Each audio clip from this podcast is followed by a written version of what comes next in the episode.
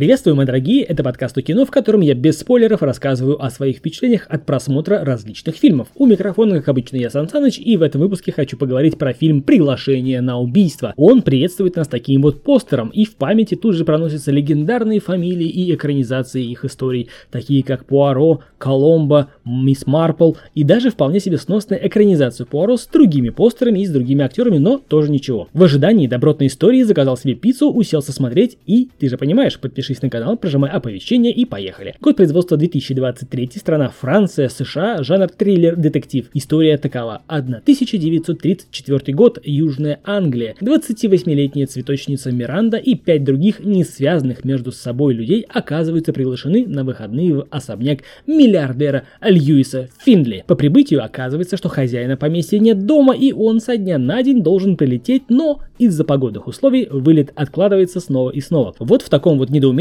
наши гости располагаются в заботливо заранее подготовленных для них комнатах. Такова завязка фильма, и все кажется странным с самого начала. Общее впечатление об игре актеров сносное. Не было явно провальных персонажей, но и особо выделить некого, к сожалению. Все творившееся на экране навевало ощущение недосказанности, наигранности и срежиссированности в ее негативном понимании. В особое недоумение приводила главная героиня, флорист по роду деятельности, которая за поем читает детективные истории. И она же с первых минут претендует на лидерство ввиду обладания экстраординарными способностями и особой внимательностью к деталям. Но, на мой взгляд, это выглядело слишком показушно, наигранно и обычно. А в таких фильмах своей наблюдательностью не кичатся, не выпячивают ее для выпендрежа весь фильм, ибо такой человек может стать целью номер один для убийцы, дабы его не раскрыли. Поправьте меня, если я ошибаюсь, обычно специалисты-детективы спокойно собирают информацию, анализируют ее и лишь в самом конце, когда никому уже нет вертеться, выкладывают карты на стол. Но опять же, это не такой фильм. Это женская реинкарнация Пуаро плюс Коломбо плюс специалист-телепат, и нужно сделать все, чтобы показать, что женщина женщины-то могут, а женщины-то лучше мужиков справляются со всеми этими делами, и, в общем, она тоже достойна служить в Скотланд-Ярде. В общем, получилось феминистское творение с целью показать, что женщины-то тоже могут. Это все интерпретировано режиссером на американо-французский лад с учетом, видимо, повесточки. И от этого вся эта поделка выглядит максимально посредственно. Таковое в нем все. Сюжет, съемки, атмосфера, актеры, слабая и сомнительная сюжетная линия самого детектива. Начало фильма практически полностью повторяет начало романа Агаты Кристи 10 негритят. Но и это не помогло фильму. Возникает вопрос, можно ли сказать, что это худший детективный фильм всех времен и народов? Конечно же нет. Но можно ли его порекомендовать для просмотра, дабы провести хороший вечер? Ответ